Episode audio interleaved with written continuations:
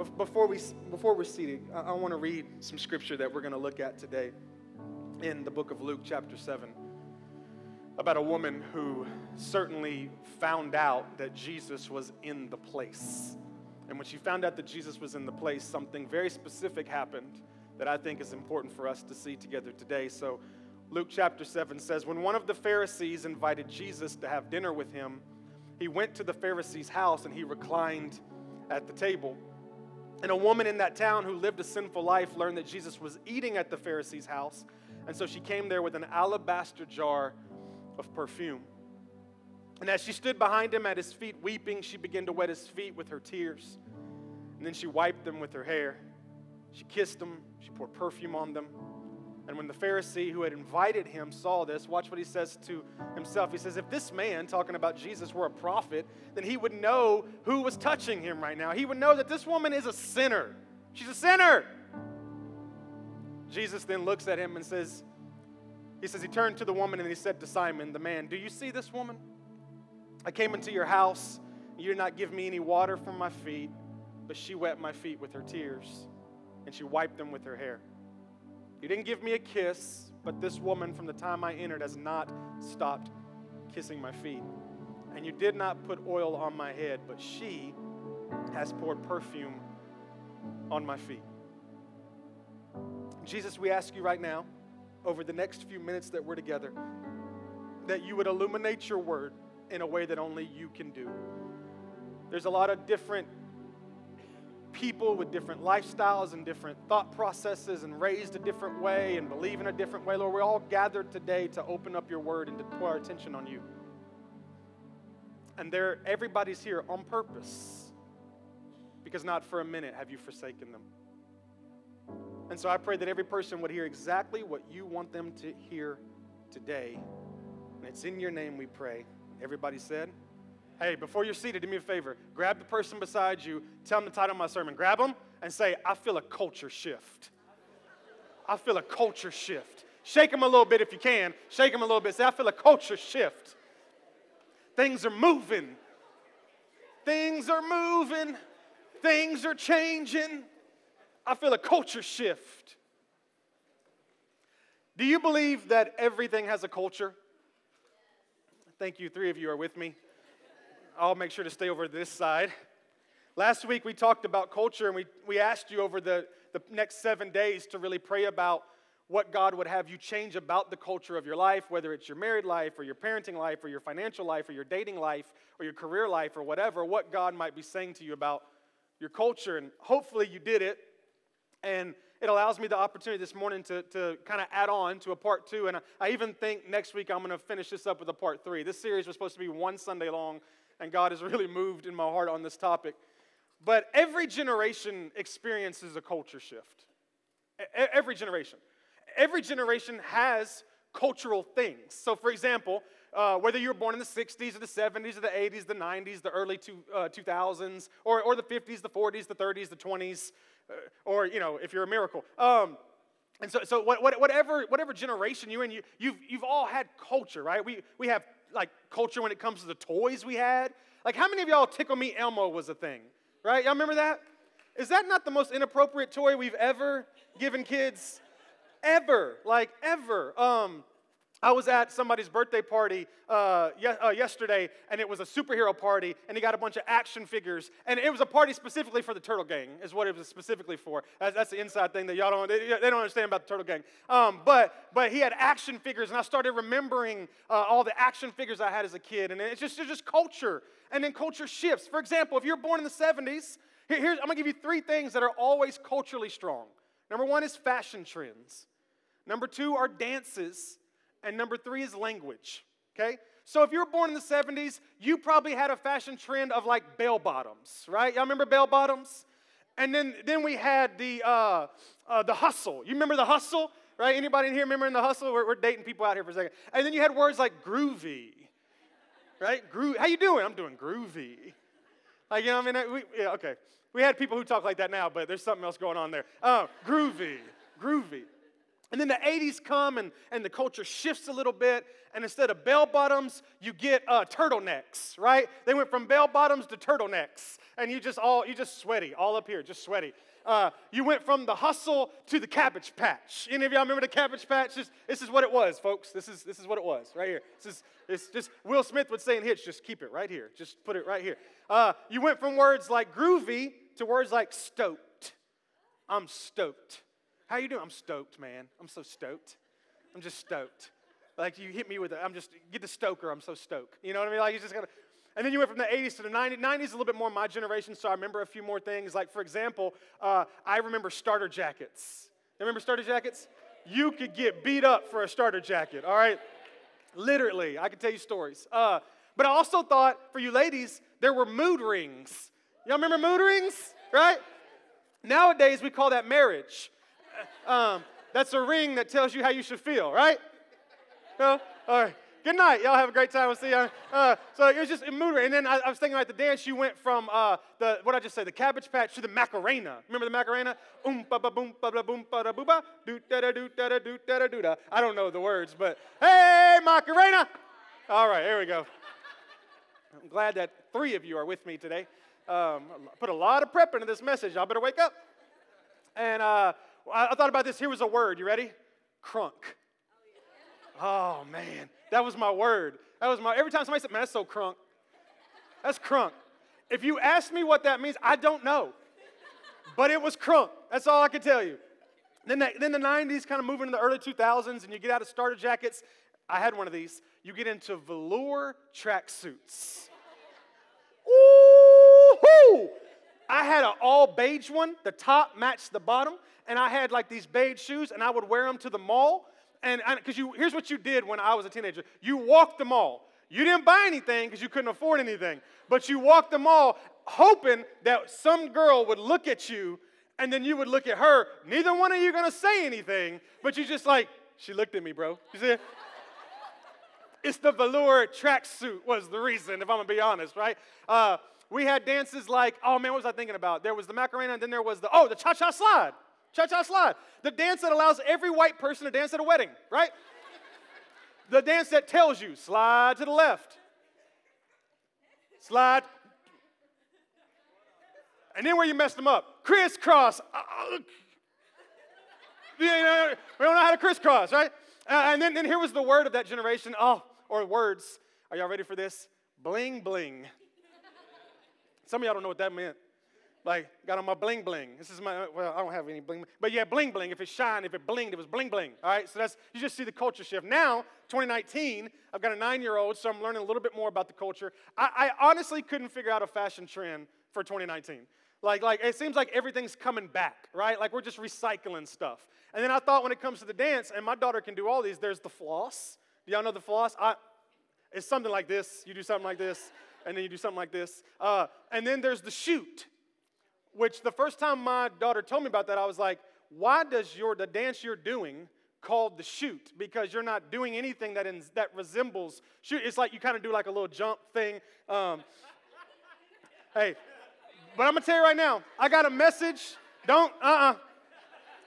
I got a message coming up in about two weeks called "Catch the Woe," and you don't want to. It's I'm I'm gonna show you something that day. Uh, but but but it was the sh- and then here the I, the words to me are the best though. This is what I really love about this generation is because the words are completely stupid. Okay. Um, for example, there was there's one called uh, thirsty. Y'all, y'all familiar with thirsty? It does not mean that you would like a drink of water.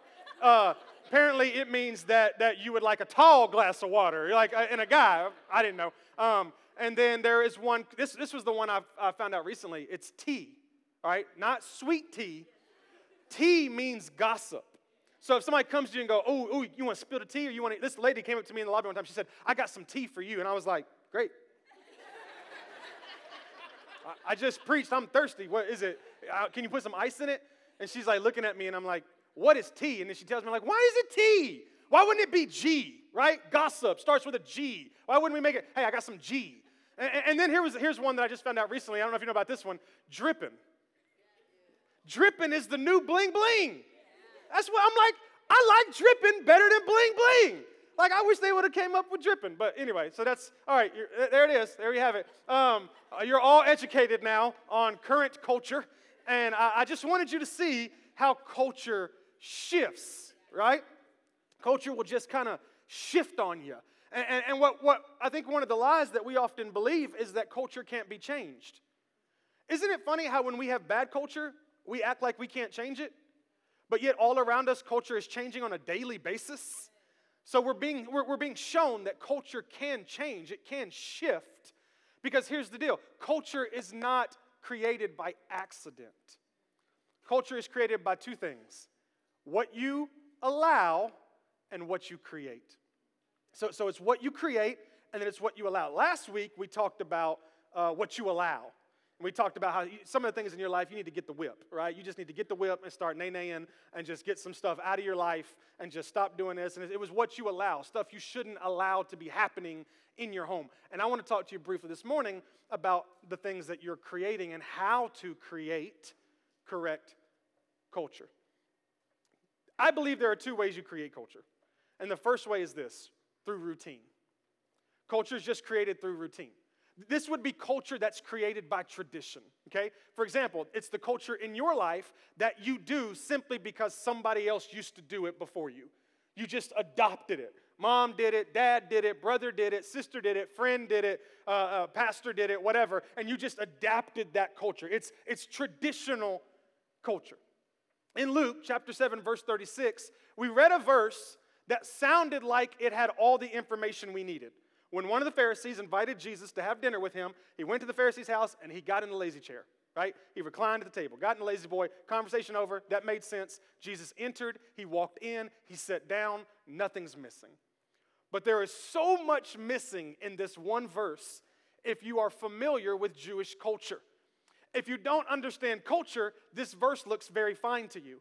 But if you understood the culture, then you would say, hey, something's not right about this verse. And let me explain to you what that culture was. There were three things that you would do when somebody you invite comes over to your house for dinner. So they'd come over to your house, they'd knock on your door, you would let them in, and the first thing you would do is you would greet them with a kiss. A lot of times it was the kiss, kiss, kiss. It just depends on how you are about, you know, physical touch. But it, it was just, it was a kiss. It was a greeting of a kiss.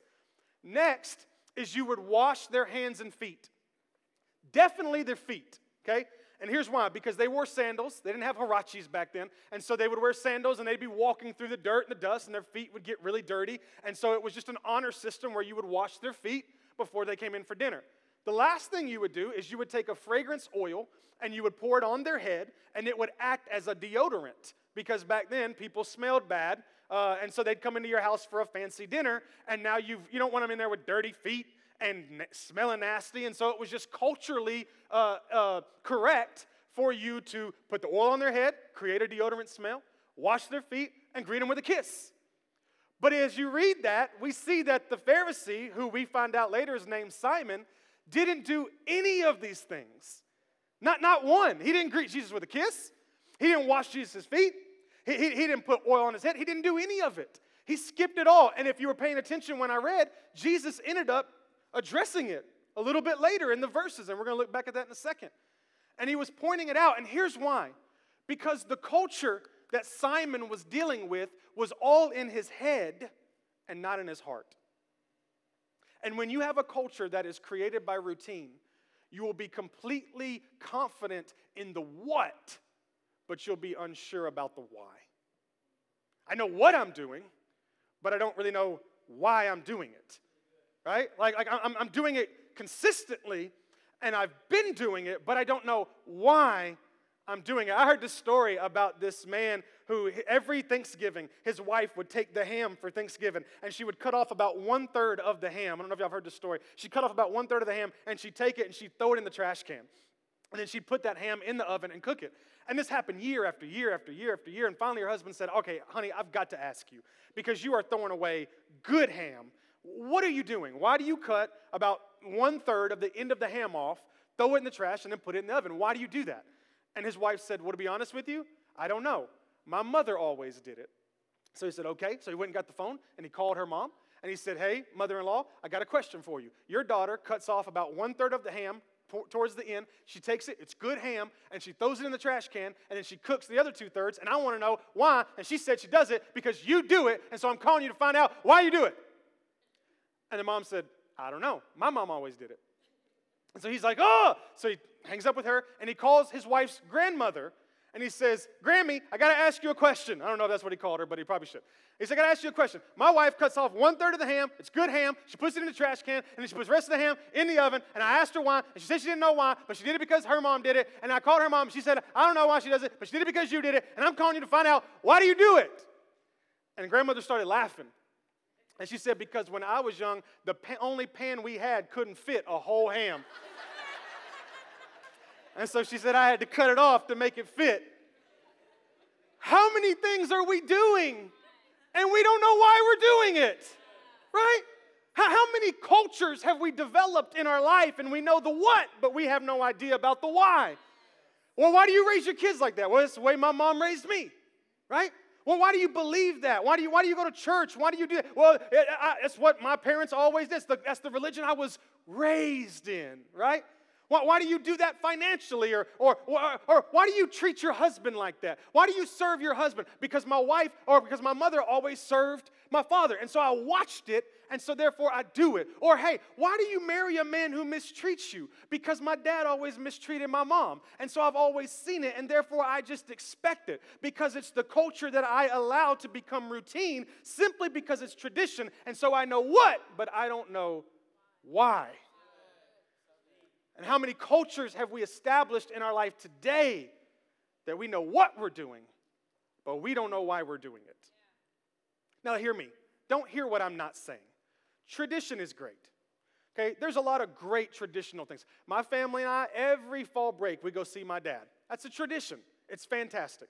Every time I take Veda to school, there's four things I make her say before she gets out of the car. That's just a tradition because when she's 30 years old, I want her to remember that her dad loves her. She's going to have a good day. I want her to remember that Jesus is going to love her, and I want her to remember that she's beautiful. So I just make her say that. And now she can say it. She almost says it like, she doesn't, uh, yeah, I'm beautiful. And I'm like, no, no, no. No, no, no. Don't go into routine on me, girl. Put some heart into it, right? There's tradition. Jesus, according to the Bible, it was his custom to go to prayer every morning. Every early morning, he would distance himself and go to prayer. That's tradition. It's great. If you have tradition in your family, don't go home and be like, Pastor said we can't do this anymore. It's traditional. It's not what I'm saying. But if you are doing something simply because it's always been done, and your head's in it, but your heart's not in it, and honestly, you don't like the results that it's giving you, but you keep doing it because it's always been done. If you're not careful, you will keep doing something and lose heart in it and when you lose heart, you lose passion. And without passion, you become passive. Why do you do it? Uh, it's just what we've always done. So Jesus tells Simon, verse 44 through 46, watch this. He says, turns towards the woman. So he looks at the woman, but he's talking to Simon. He says, Man, you let me come into your house. You let me come into your house and you did not give me any water for my feet. Yet this woman has collected enough tears to wash my feet, and now she's drying them with her hair. Man, you let me come into your house, and you didn't put oil on my head, and she has put perfume on my feet. You let me come into your house, and you didn't give me any kisses, and this woman has not stopped kissing me. Jesus is pointing out you have gotten so caught up in this being a routine, you have lost heart for it, and now you have become passive in regards to it. And when you lose passion, you become passive. It's why we can have family dinner, but everybody's on their phone. Because it's culture, but we've become passive. Why do you go on date nights and only fight and complain? Because it's what we should do, but it's not producing the results that you want. So, why keep allowing a culture to exist that's just routine when it's not producing the results that you desire? Maybe something should change. But listen, people who allow their culture to be built off routine, they don't know how to handle people who have a revelation. Best example Kanye West. The world is freaking out right now. Let me tell you what I like do with Facebook. I like to prop my feet up, open up Facebook, and watch people's stupid comments. You know what I mean? I, have typed out stuff before and then like hit the delete button. You know what I mean? That's counseling. Get on there, and talk bad about people, and then delete, delete, delete, delete, and don't actually post it. All right, it's, it's soothing. Okay, but, but I'm watching this and it's like everybody's talking about Kanye and is it real and what if he? Who cares? Right? Who cares? The point is he's had a revelation. He's had a revelation. I told a guy in the gym, I said, you know what? Jesus knew Judas was going to betray him, and he still let him be a part of miracles. Here's what I know about my Jesus. He doesn't care what you're going to do. He wants you to be a part of what you are, what he is right now, right? So, so Kanye has this revelation. And if you've seen this interview he did with uh, James Corden, where it's just profound, right? James Corden said, Well, what do you do at night? Kanye West said, I read my Bible. James Corden said, Wait, you do what? Because we're not used to Christians who read their Bible. I'll step over here. Sorry. Um, that spot was sensitive over there. I could hear the boards moving. Um, and then towards the interview, they, he was asking, he's like, what, what, do you say to the people who say, like, you're, you know, you're doing this now, but you're going to burn out, or it's not real, blah, blah, blah, blah. He said something so profound. By the way, I've never seen him smile so much in my life. And I'd be, I'd, be, I'd be a liar if I told you I didn't listen to his music before he got saved. I do. And I've listened to his music since he got saved. There's just something different in his voice. And the Bible talks about it. it's the joy in my salvation, right? So he tells James Corden, he says, uh, well, he, he talks about like unsaved people, people who don't know Jesus. He said, they're asleep. And he says that those who know him have been awakened. That's a revelation. And listen to me, when you have a revelation, it changes routine. Nothing will shift routine like a good revelation. And that's the second way we create culture. So the first way is just routine. Oh, I just I just always did it. Mama always did it. Mama always cut the ham, put it in the trash can, and so I do it. It's just routine. The other way for us to create culture is by revelation. All right, so watch this. Luke 7, verse 37. A woman in that town who lived a sinful life, everybody say this word with me, learned. Did that come up on the screen? Did y'all see it? Say it again.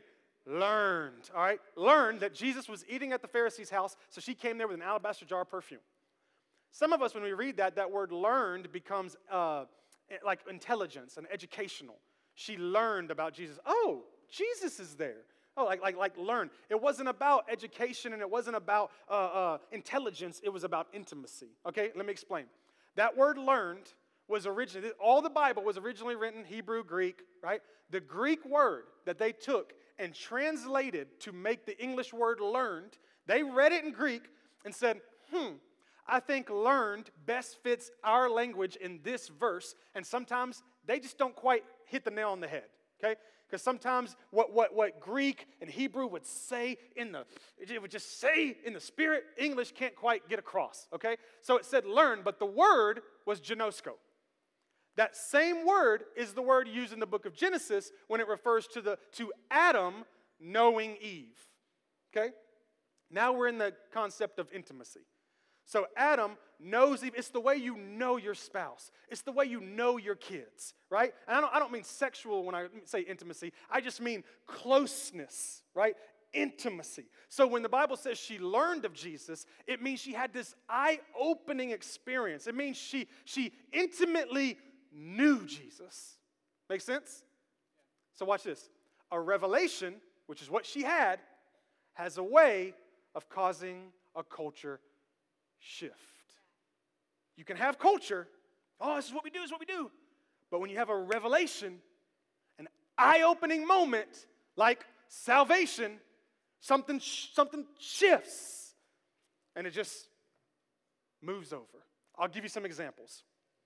When I was about 11 years old, the culture at that time, it was completely normal, and y'all will be able to amen me in a second if you remember this.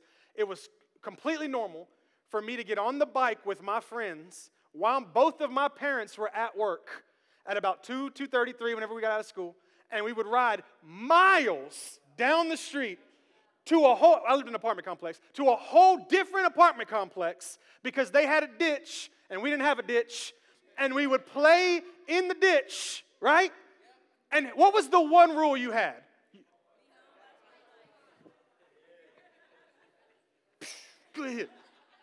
That, that was culture. I didn't have a cell phone. I was miles away. My parents were probably in like 30 or 40 minutes away working, and I'm with a bunch of hoodlums, my friends, and we're in a ditch somewhere playing with dead rats. You know what I mean? That's a true story. I'll use that later. Uh, we don't do that now. If my daughter came to me and said, Dad, me and my friends, we're going to jump on the bike and we're going to go about 30 minutes over to La Vergne and we're going to play in a ditch. Like, no, you're not. Why? What, what's the difference? It's not that I love my kids more than my parents loved me, although that is for up for debate. the, the reason is this we've had revelation. Because now a kid will get kidnapped doing that, or way worse. And so something has happened. It's been both informational, but it's also been intimate. It's, it's here in my heart. And so, out of the fear and out of the knowledge that I now have and what shifted me, now you don't do that. Now, when my kids go on the playground that is literally 20 steps from my backyard, me and Darla look out the window like this the whole time. What are they doing? What are they doing? Because it's a culture shift. My dad came in town a couple months ago. He's low 60s, 63, I think.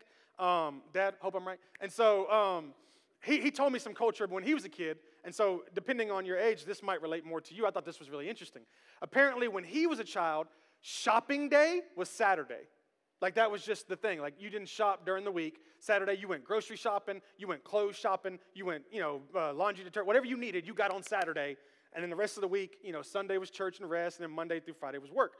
So he said, he had a brother at the time. He said, uh, uh, whatever, grandma and grandpa would take him and his brother to, to the outlet, you know, it's kind of like a downtown area. He said they would park their car, roll the back windows down about halfway, and they would go shopping all day while him and his brother were just in the car.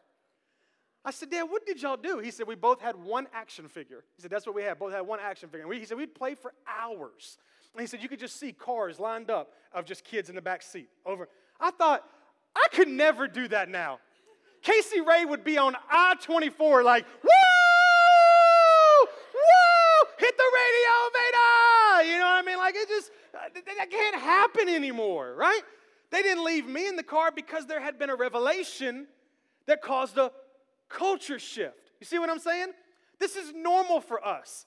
Every one of you at some point in your life had, have had a revelation that shifted some culture in your life. It just shifted. You didn't apologize for it, it just shifted. Why? Last week I said culture always trumps vision, and I'm right. This week I want to tell you revelation always trumps routine. Always. It'll always trump routine. And here's why because now, instead of your culture being built on society, it's built on your story. Right? Well, why do you do that? Some people say, well, I did it because mom did. I did it because dad. I did it because they do. No, no. Here's why I do this. It's now my story. Some people like to call it, depending on the situation, my testimony. It's revelation of what is happening in my life, and now things have shifted. I found out, I was about 15 or 16, and I found out that my dad was a heavy, heavy cigarette smoker before I was born. And that blew my mind because I had never seen him even touch a cigarette in, you know, what was I, what I say I was, 15, 16 years old. So I, in 15 or 16 years, I had never seen him even, you know, touch a, he didn't even have friends who smoked. And so I was like, that's, that's weird, Dad. Like, I, I would have never thought that. What happened? I'll never forget this. He told me, he said, I was in the doctor's office one day and your mother was pregnant with your sister. She's about four years older than me. And he said, the doctor looked over, this is right when secondhand smoke was starting to be like a big thing, like people were starting to realize this is bad. Um, used to, you know, it'd be like, hey, here, kid, hold my cigarette. You know, like he's just kind of, you know, and they were finding this out. And uh, the doctor looked at my dad and he said, he said, uh, the secondhand smoke from your cigarettes will kill both your, or will kill your kid, you know I was gonna be born yet, will kill your kid before the actual smoking the cigarette will kill you. And I guess it scared my dad, obviously. He liked my sister, I guess. And so that's up for debate. And, um, and he just decided. He just decided to shift. And he just stopped. Cold turkey. I thought that was so interesting. I'm like, man, that's, that's the power of a revelation. Darla made me listen to a podcast one time. And the podcast was from an older woman who was expressing how when she was young, her dad was great, but her dad never showed her like physical uh, affirmation and, and intimacy and love. And so as she got older, she started looking for that in men. She didn't get in her dad, so she started looking for that in other men. And at that moment, I said, I'm gonna have daddy daughter dates with my girls as often as I can because it's revelation that's now shifting culture. Make sense? Something has happened, and therefore it's shifted. Now, watch this. I, put a different saying on the board, but the Lord gave me a different word this morning, and I, it's more catchy, and I want you to post about it. You ready? You can't understand my shift until you know my story. You can't understand my shift until you know my story. Hey, hey, why did you do that? You got to know my story. Why did you shift over here? How come you don't do that anymore? When I was about 17, 18 years old, I was the worst uh, uh, cusser. I had the worst mouth language. And, and, and, when I got saved and started going to church, I wanted to change that. I remember I changed instantly. My dad was like, What? what? He, he was so confused because he wasn't saved. And so he was like, Why did you stop cussing? It's like, something happened with Jesus. It was just, and, and until you know my story, you won't understand my shift. Some of us in here, you got a shift, right? You've had a shift, and people don't understand your shift because they don't understand your story.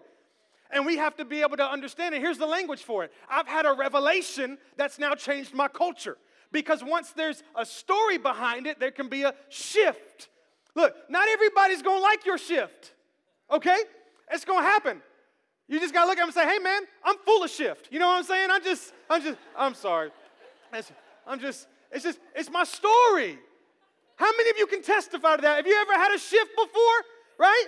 God did something in your life. Am I the only one in here that has a story of what God's done in my life and His faithfulness and His greatness? And because of Him, I got a shift. I've had some things shift. Tell my parents I got a shift. Tell my boss there's a shift. Co-workers, there's a shift.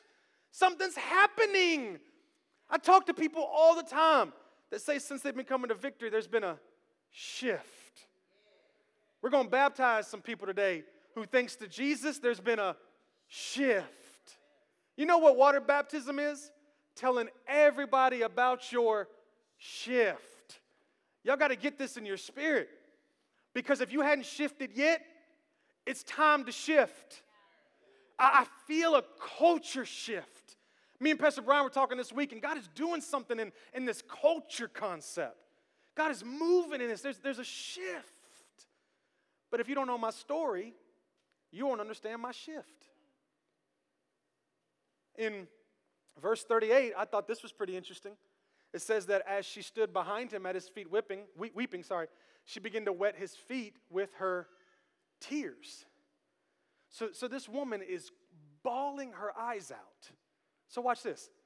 We don't know her story, but judging by her emotion, we know she has one, right? She has to have a story. There has to be something that, that drew her into that place. Something was shifting because of a story.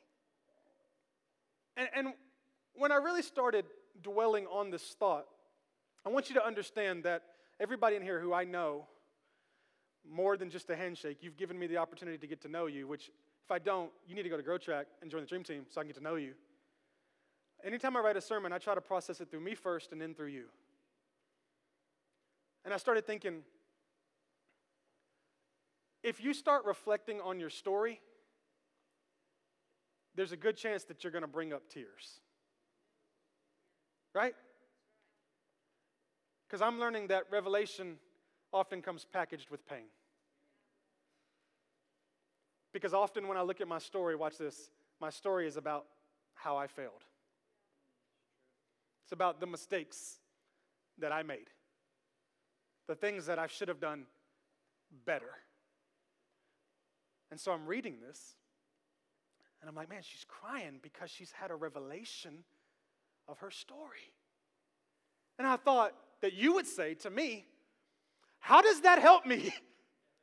How, how does me having a revelation of how bad I am help my culture shift?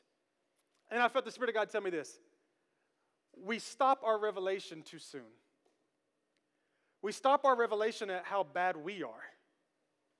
her revelation went on until she realized how good he is. So much of us stop at how bad we are. Oh God, I need, oh man, my marriage, oh, my kids, oh, I'm sorry.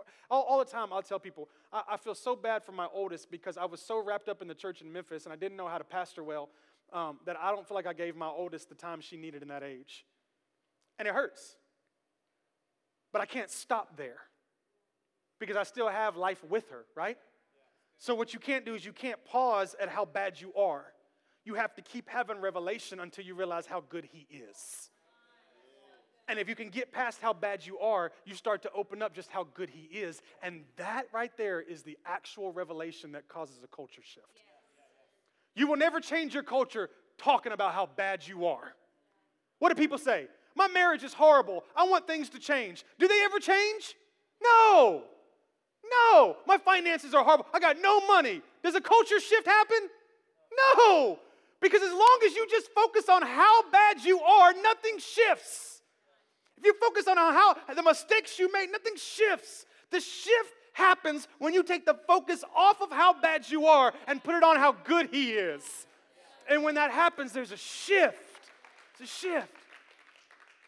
So, so, so again, I'm reading this, right? And I don't know if y'all saw it, but, but I'd never really seen this before because I always either heard this preached or I said it to myself that she arrived, watch, she came to anoint his feet with the perfume. That's the way I used to read this story. That she was out doing her thing. Now, now, in case you didn't catch it we were reading it, she was a prostitute, a well known prostitute, and that's where they got that label sinner from her, okay? So that, that was her lifestyle. So I thought, here's this prostitute roaming around outside looking for Jesus, and once she learns, I thought, that, hey, Jesus is in that house. I thought she went to that house with that perfume, excuse me for the perfume, to anoint the feet of Jesus. That's what I thought it was about. But then when I read that verse, here's what it said She was standing behind him with the perfume, weeping. So, can I tell you what I think happened? You don't have to believe this if you don't, but, but, but, this is what I think happened. I don't think she came there to wash his feet. I think she came there because she just needed to be in the presence of Jesus. Because she didn't know what to do with how bad she was. So, I'm going to give you evidence of this in a minute. So she comes, she I don't think she knocked on the door. I think she walked right in. Culturally, she shouldn't have been there because A, she was a woman, and they didn't, they didn't give respect and honor to women that day. B, she shouldn't have been there because she was a sinner, a prostitute. C, she shouldn't have been there because this was a Pharisee's house and he didn't invite her.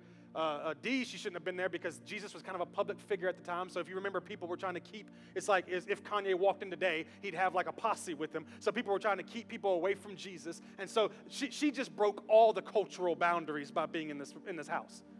So I think she came in, remember, it said she was holding her perfume. Watch this. For her, the purpose of this perfume would have been to give her a scent that would lure men in to sleep with her. That's what the purpose of the perfume was. So when it says she showed up with it, I think, honestly, I think she was on her way to another evening. And then she had a revelation. And then she said, I got to get in this house. She comes in the house, okay, watch this. She's standing behind Jesus.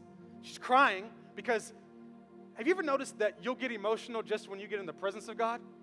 Some of y'all come in here crying. You know? I told a lady last week, I said, we're going to get shirts made to say, don't wear makeup to church. Because you just come in this place and start crying because he's so good. He's so good. It's, it's why do I cry? Because he's so good. And so she's standing behind him crying, right, holding this perfume, standing behind him. She's crying. Here's what I think happened. She's crying, and I think she goes, Nobody washed his feet. Nobody put oil on his head. They didn't do culturally what they're supposed to do for Jesus. And then she said, I got to do it. Right? But I think that the Pharisee was so routine driven, I don't even think he had the oil ready. I don't even think he had the basins with the water ready. I don't think he had any of it. Because if he did, I think it would have reminded him to do it. So now, if you're her, you're thinking, someone needs to anoint Jesus. Someone needs to wash Jesus' feet. Someone needs to. Someone, someone. Who? Me? No, no, no, no, no. Do you know who I am? No, no, no. I just stepped in for a second to just be in his presence. I no, I can't. I, I, I'm a sinner. I can't. And then maybe she talked herself into, okay, well, you're gonna have to. And then she was like, but I don't see any oil. How am I gonna wash his feet if I don't have any water? And then she realized the only thing she had in her hand was the perfume. And the very thing that used to symbolize the sinner that she was was about to be the very thing that gave worship to the Savior who forgave her of her sins. See what I'm saying? I love that she didn't say, I'd wash his feet, but I don't have anything. What you're about to see is a culture shift. And what this used to be known for, it's now no longer known for that. Because Jesus has a way of making this turn into that. It's a culture shift, church. All you need to be is in the presence of God. And it's just something about Jesus. See, if we get it wrong, we start thinking it was because of what she did. She just showed up with what she's already got. You just show up with your broken marriage. That's all I got. You just show up with your kid that, that has run away from home and run away from all biblical standards, and you're praying. You just show up with them. You show up with your sickness. You show up with your debt. You just show up with whatever you got. But do you know what this represents? Yes, I know what it represents. But guess what?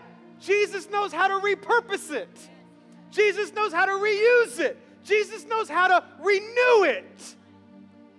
I was on the, on the treadmill. I think it was like Thursday or Friday. I was running. I wasn't feeling too good, so I was trying to run off some sickness. And, and I'm just praying and, and going over this message in my head and thinking about this situation. And, and the Spirit of God hit me with this word. It just said, renewed. Renewed. I started crying on the treadmill. People are going to get used to me crying at that gym and start leaving. You know, like, this is wrong with that kid. And I started thinking about that concept, renewed. That when a culture shift happens, what you came in with is now renewed. And what you brought in broken can shift into being healed. Well, what do I got to do? You just got to get in the presence of Jesus. Let me be even more clear. You've got to get Jesus into the presence of your situation. And then something can shift. And we can all day look at the perfume and be like, this is just, this is so horrible. I can't believe this. I just wish it would be fixed. And she just got it, just took it into the presence of Jesus. And he takes this and makes it that. Jeff, I'm going to use you for a second. Just keep playing. I'm going to set this right here. I'm going to close with this.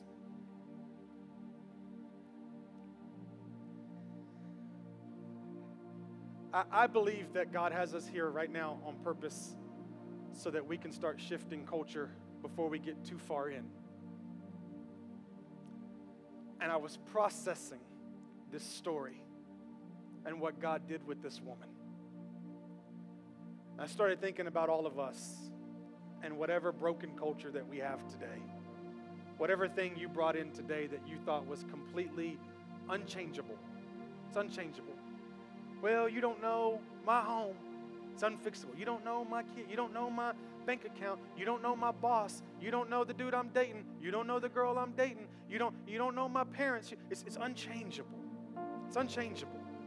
And I'm telling you right now that if you will make it a point to shift that culture off of a re- revelation of who Jesus is, then something big happens. But watch this. So I had this thought.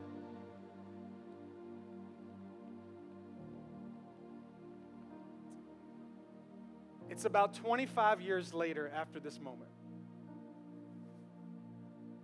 And this woman, she had a daughter. Because Jesus told her she was forgiven. There was another culture shift. She came in a sinner and she left saved. Culture shift, right? So she leaves and she finds her a good man. She gets married, she has some kids. 20 something years later, I, don't, I don't know the time frame, I don't know how old she was, but I just, I, let me do it like this. I kept picturing it as if the little girl was nine. I got a nine year old. I kept picturing she was nine. And, and the lady, the sinner, now forgiven, she's in the makeup, I'm sorry, in the bathroom doing her makeup, right? And she's got a jar of that perfume on the counter. Because if you were her, that would now be your fragrance. You know what I mean? That's Chanel number five right there. You know, I mean? like put that on me, girl. That, that I remember that story. And and she runs in and she sees it. Roll with me on this, bro. Roll with me on this. If y'all will just stay with me for a few minutes, I promise. She runs in and she says, she's, you know, she's, you all know how little girls are. She's playing with mama's makeup. You know, mom, what's that do? What's that do, mom? What do you put on your eyelashes? She's asking all these silly questions. She's like, put her earrings on. They're too big for her. You know what I mean? And she's just grabbing stuff, and mom's just over there getting her hair done. I think she, I, I pictured her going on a date with her husband who loves her so much. He's forgiven her for all that ever happened because she's made new in Christ. And her daughter is grabbing stuff, and, and, and as she's moving stuff behind, she sees the perfume. She goes, Mama, what's that for? If it weren't for Jesus, she would have had to tell her daughter, This is what mommy uses for work. And more than likely, as life went on, her daughter would have adopted that same culture. But because of Jesus, it's not mommy uses it for work, it's mommy uses it for worship. And she gets to tell her about Jesus. And there's a culture shift. Don't be naive enough to think that your culture shift doesn't affect future culture shifts. Everything that we shift today impacts people long, long after us. But if there's anything I believe about Jesus, and if there's any reason why I would move my family here and start a church and preach like I do, is to tell you that if you'll just get in the presence of Jesus, He has a way of making this turn into that.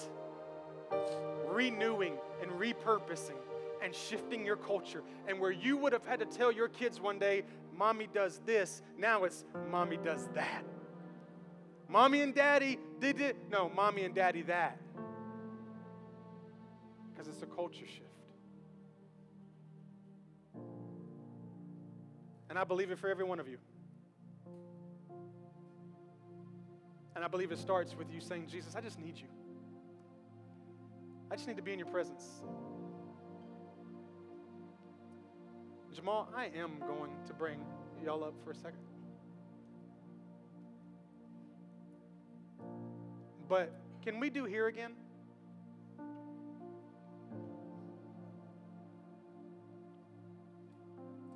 after this song, Pastor Brian will come up and he's going to give you an opportunity to give your heart to the Lord. But even before that happens, can we just have a moment where some cultures shift? Just a moment where we recognize that the Spirit of God is in this place. And whether you see yourself as the woman or whatever the situation is, you brought this into church. And Jesus wants to make it that. Would you stand with me?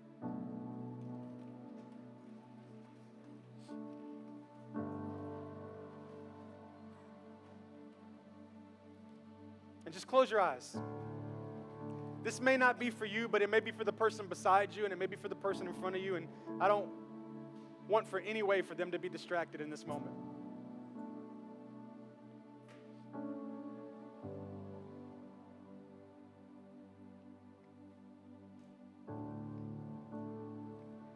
There wasn't one minute where he forsaken you.